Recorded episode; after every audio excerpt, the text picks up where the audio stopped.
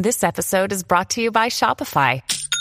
Forget the frustration of picking commerce platforms when you switch your business to Shopify, the global commerce platform that supercharges your selling wherever you sell. With Shopify, you'll harness the same intuitive features, trusted apps, and powerful analytics used by the world's leading brands. Sign up today for your $1 per month trial period at shopify.com slash tech, all lowercase. That's shopify.com slash tech.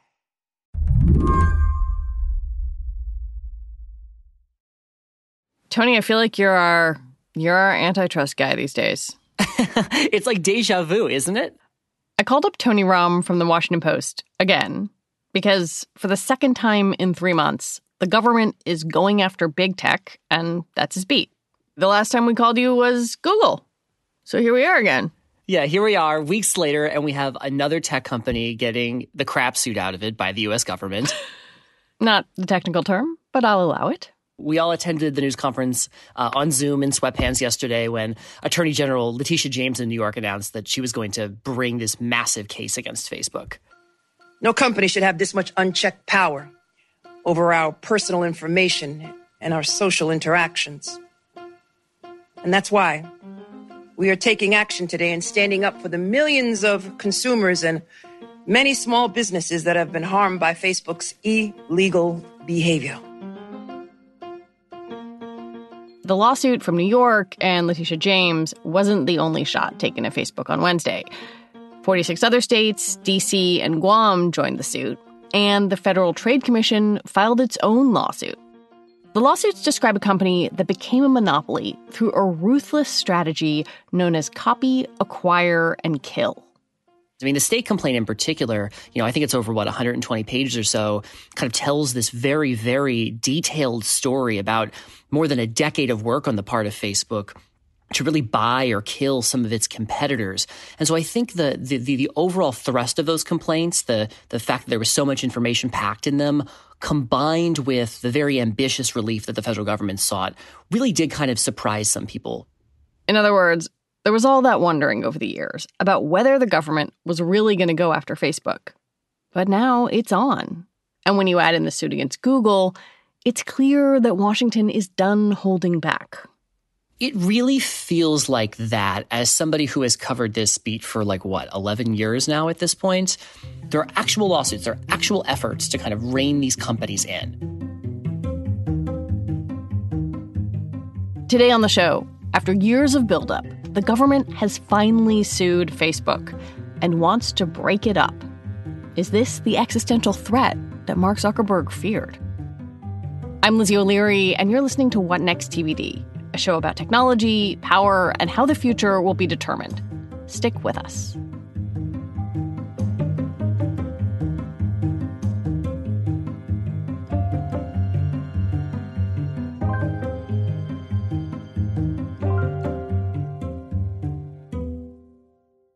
This episode is brought to you by Discover.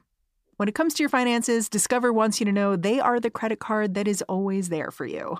With 24 7 US based live customer service, everyone has the option to talk to a real person anytime, day or night. Yep, that means no more waiting for quote normal business hours just to get a hold of someone. We are talking real service from real people whenever you need it. Get the customer service you deserve with Discover. Limitations apply. See terms at discover.com slash credit card. Our bodies come in different shapes and sizes, so doesn't it make sense that our weight loss plans should too? That's the beauty of Noom. They build a personal plan that factors in dietary restrictions, medical issues, and other personal needs so your plan works for you. Noom doesn't restrict or shame when you want to treat yourself. Their flexible program focuses on progress instead of perfection. You don't have to give up carbs or anything. And with their daily lessons, you can learn something new about your food choices every day. After just a few days of using the app, I learned how to recognize cues for overeating and how to choose the right foods to feel full. Stay focused on what's important to you with Noom's psychology and biology based approach. Sign up for your trial today at Noom.com. That's N O O M com and check out Noom's first ever cookbook, The Noom Kitchen, for 100 healthy and delicious recipes to promote better living. Available to buy now wherever books are sold. I was going back and looking at your tweets from earlier in the week, and you know, it was clear to you, it was clear to those of us who watched this that these investigations were coming. Like this, it's been years. And I wonder how these lawsuits compare with your expectations. Are they more aggressive? Are they less aggressive? Is this what you thought the government was going to say? I think a lot of people expected the government to bring a case, right? When the attorneys general announced their probe over a year ago, when the Federal Trade Commission kind of sent the signals that it was looking at this over a year ago, it was pretty clear that they had identified a significant harm, that they felt Facebook was too big. And so it became a question of, okay, is that bigness illegal? And can we use the law to go after that bigness? I don't want to say like it was a foregone conclusion, but I think the general understanding, even among folks at Facebook, was that this was not going to go quietly. We were going to get a case at the end of this. Mm. I think where people may have been surprised was seeing the federal government so explicitly say, we want Facebook to sell off WhatsApp and Instagram. The arguments from both the FTC and state AGs are supported by a lot of detailed evidence. The complaint from the FTC is 53 pages long. The one from the AGs, 123 pages. There are conversations predating the Instagram deal in 2012 in which Mark Zuckerberg says, like, hey, this camera stuff is big. we don't really have a solution for it. Our camera app is not particularly popular, but Instagram is kind of on to something. And in the WhatsApp context, you know, we heard years later Zuckerberg kind of recognizing that messaging was this next frontier in the social networking space, and messaging was not something that Facebook was good at. And so, in both of those deals, according to regulators, Facebook essentially engaged in this very coordinated, deliberate strategy to gobble up these companies so that they couldn't take away some of Facebook's popularity.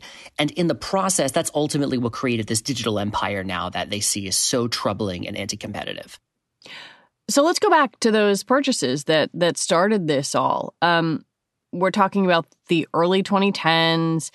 And that's really where our story starts because the iPhone 4 just come out and it was the first iPhone that had this front-facing camera. That's a big deal because Facebook mm-hmm. was starting to realize that the future of its business would be on phones, wouldn't be on desktops. And I guess I wonder how much was that physical shift in mobile technology a big deal for Facebook. Right. I mean, there was there was generally a kind of a reckoning in Facebook in those early years. I mean, it's it's kind of silly to think this now in 2020, but Facebook was not well positioned for mobile generally you know, most people discovered Facebook when it was just a desktop website that was for college students who wanted to creep on their fellow classmates, right? and then, you know, Facebook many years later became what it is today, which is this like all encompassing digital empire that also does things like virtual reality. But there was a period of time in which Facebook was really not positioned well for the arrival of the mobile age. And so it saw in Instagram and in WhatsApp two markets that it had not really figured out. Instagram now is, you know, I think a very integrated part of a lot of people's lives and how they share tidbits from their lives. But in 2012, it was it was not that. Um, can you take me back to what it was like then and, and where it was in its growth as mm-hmm. an app and as a company? Uh, I mean, I, yeah, it was like it was like bad Polaroids, right? Like I don't know if anybody remembers, but like the images on Instagram, they had like the weird border around them. Yeah. Like it really did look like a like a really faded Polaroid, and everybody thought that they were an artist. And it's way different than it is now, where it's this like multi-billion dollar influencer haven when Facebook bought Instagram, I think it had like what, 16 employees and like zero dollars of income. Like we're like we were talking about a company that was not a foregone conclusion. There was nothing about Instagram on the surface, at least, that appeared to the general public like it was going to become the major hit that it has become now in 2020.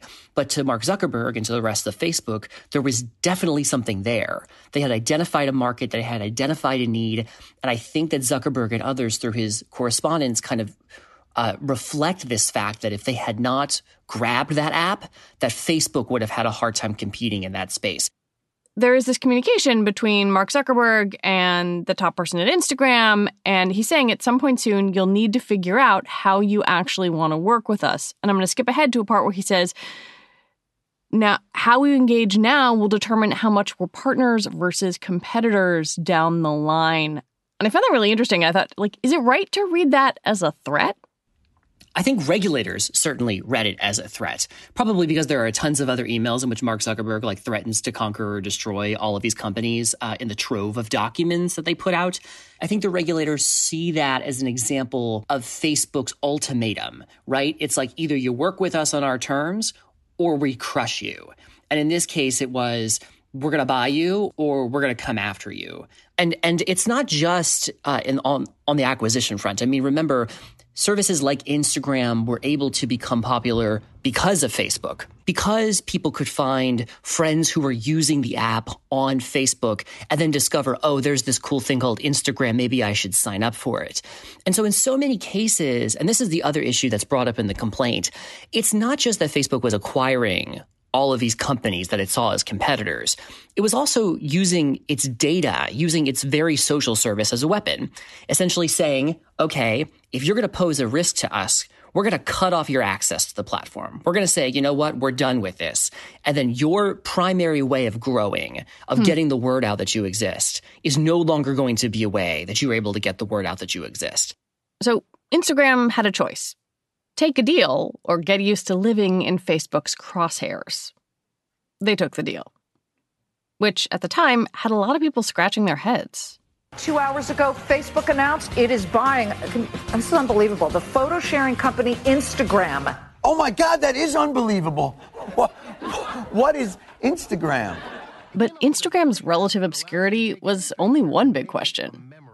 The other was its price tag, which seemed absurdly high. Why is this news? Facebook buying the free smartphone mobile sharing app for a billion dollars. A billion dollars of money? For a thing that kind of ruins your pictures?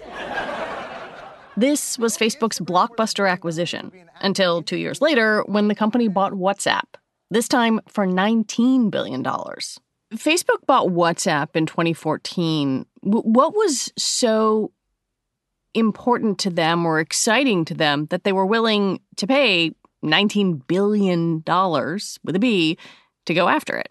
Yeah, I mean, WhatsApp was beating Facebook's butt at that point. there was there was a moment in time, even before Facebook had purchased it, that WhatsApp had more people sending messages using its service than Facebook did on its own messenger service. And if you look back at the complaints, you'll see a number of instances in which Zuckerberg talks about this mobile messaging space, just sort of seeing it as the next frontier for social interaction uh, which which really speaks to something that will come into play later, which is this belief, I guess, in Facebook's eyes that it competes against everything and everyone for time. Minutes that you spend on another app or service, perhaps regardless of what that app or service is, or minutes that you aren't spending on Facebook.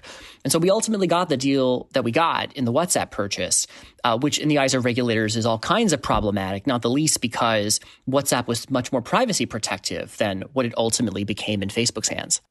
In both of these cases, Instagram and WhatsApp, the FTC did not intervene to hold up the deals. And now, critics of the antitrust action, Facebook chief among them, say wait a minute. How can you, the government, turn around several years later and change your mind?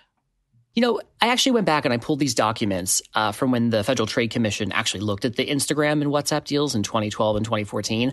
They're these like really hard to find PDFs. They're called closing letters. They kind of just, in very, very short summary, give the reason for why the government took the action that it took. And with the Instagram deal in particular, it, it, it's very simple. It's just, you know, we got notice of the deal. We decided we're not going to take action on the deal. And at the very end of the document, it says the government reserves the right to act in the public interest later, essentially. Hmm. Uh, and that's exactly what the FTC is saying it's doing here.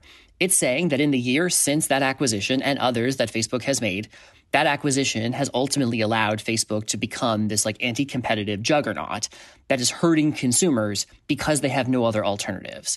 But Facebook's pushing back on this. Oh, of course, Facebook. I mean, Facebook is pushing back on the whole thing, right? So Facebook says it's ridiculous that they should have to, um, you know, subject themselves to this kind of inquiry. The government gave it its approval, uh, and it shouldn't have to, it, it, the, and, and the US government should not be able to go back and say, hey, wait a minute, actually, we should never have allowed this to go through. Just kidding. You know, Facebook said something along the lines of it was revisionist history on the part of the commission. They said that no business could be safe in its mergers, knowing that sometime down the road, the government could change its mind.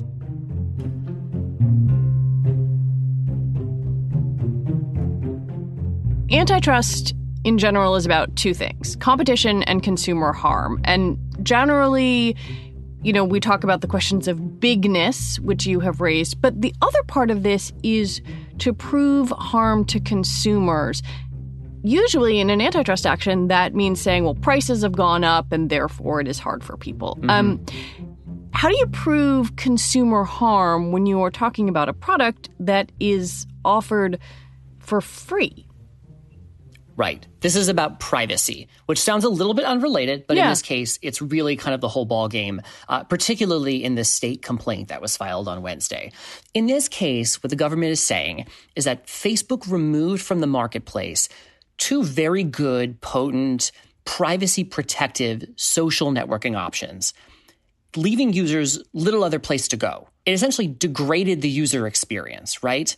And that degraded user experience and the lack of privacy protections, particularly as Facebook took WhatsApp and Instagram and made them less privacy protective once it was part of its empire, is essentially the cost to users.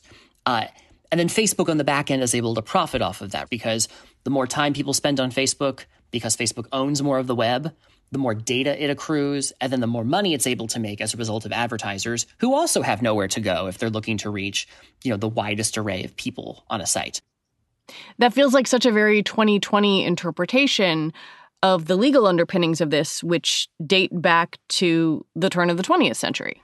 Right. I, and, and this is why we talk so much on Capitol Hill these days about this issue, which is the consumer welfare standard, is what they will call it in antitrust law, and whether that's just outdated, whether it doesn't really take into account some of these issues that are raised by sites like Facebook and services like Google that don't offer paid services and so their harms can't so easily be measured in dollars and cents. Yeah, the the weapon that the government has here, their remedy is breakup, something that that Mark Zuckerberg has called an existential threat to his business. And the last time the government was able to successfully break up a business like this was 1982. We're talking about the AT&T Bell case. It feels like the government has a pretty high bar to meet here. Yeah, and then AT and T like Humpty Dumptyed its way back to like AT and T. It ended up buying a lot of stuff back, and then it bought like Time Warner, and it did all these things. And now AT and T is like once again a big company. And it, it was clear yesterday from Facebook statements that they're going to throw everything they have at it. I mean, they took issue with every part of that lawsuit, from how the government defined like what qualifies as a social network and the market for social network, right on down to its decision uh, to go after the company for having made these purchases in the first place. As always, when we talk about something like this, I want to know what this means for users. Will I notice? Will you notice? Will my Instagram and WhatsApp experience be different if, say, those companies are spun off? I mean, for right now, nothing. Like, nothing is going to change for either of us. I'm still going to be unpopular on Instagram. My photos are still going to be bad, but and, and the experience is not going to change immediately. Uh, and that's largely because we're talking about years of litigation here before we even get to find out if Facebook truly broke the law, much less what the what the punishments, what the penalties should be. If there's an immediate impact, it's probably a more theoretical one. Facebook is perhaps less likely to make major acquisitions right now. The Facebook empire may not immediately grow in the way that some analysts or some experts might have expected it to you know, if you're Facebook and you were thinking about buying Pinterest, and let's be clear, I'm not saying that that's necessarily the case, you are probably not going to go out and buy Pinterest right now because the government is never going to allow that to happen. And in fact, the states have asked a judge to make sure that that kind of thing does not happen. We are also in this period um, where we're about to have a new presidential administration. Is the incoming Biden administration supportive of this action? So the Biden folks haven't said anything publicly about it. I reached out to them yesterday. They didn't answer, but we know a couple things. The first is that this case will proceed once Biden takes office, especially because the vote at the Federal Trade Commission was a 3 2 vote with the Republican chairman joining the commission's two Democrats, one of whom is likely to take over the Federal Trade Commission on at least a temporary basis going forward. The state attorneys general, meanwhile, they're going to do what they're going to do, regardless of who's in the White House. What we do know is that uh, President elect Joe Biden is no fan of Facebook. This really started during the campaign when President Trump was, you know, sharing a bunch of lies, paying to run advertisements that were peddling lies about the candidate and about others in the Democratic field. And Facebook said at the time, you know what? Like, we're not the arbiter of truth. He gets to say what he wants. The end. All of these things add up to an administration that that is frustrated with Facebook and is likely to do something about it because they have the power to do something about it. When you take this case and add the one against Google, plus the ongoing investigations into Apple and Amazon, it feels like a sea change is underway. You wrote this sentence that together the cases threaten a dramatic reshaping of Silicon Valley, much in the way that the government's multi year battle with Microsoft helped foster the very web companies that we now see as too powerful. And I wonder when you think about these cases finally being here after a lot of warm up. Um, is this the moment? Like, is this the inflection point that we have been thinking about, waiting for, and preparing for? It really feels like that. You have the Facebook lawsuit from the states and the feds, you have the Google lawsuit, you have active investigations into Apple and Amazon still happening at the federal government by the way. That those things are not done. There's another case expected against Google soon. You have a Congress that's now talking about issues like privacy and section 230, content moderation, the power of tech and democracy, and all of these things that for so long just kind of occupied headlines maybe and lots of academic conferences, but not so much the political foreground in the US. And there's action on them. It's not just talk.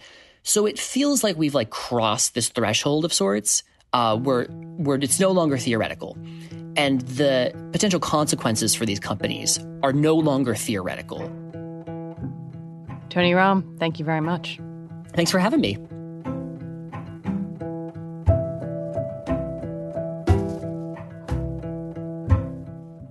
Tony Romm reports on tech policy for the Washington Post. That's our show for today. TBD is produced by Ethan Brooks and edited by Allison Benedict and Tori Bosch. Our executive producer is Alicia Montgomery. TBD is part of the larger What Next family, and it's also part of Future Tense, a partnership of Slate, Arizona State University, and New America. Mary Harris will be back in your ears on Monday.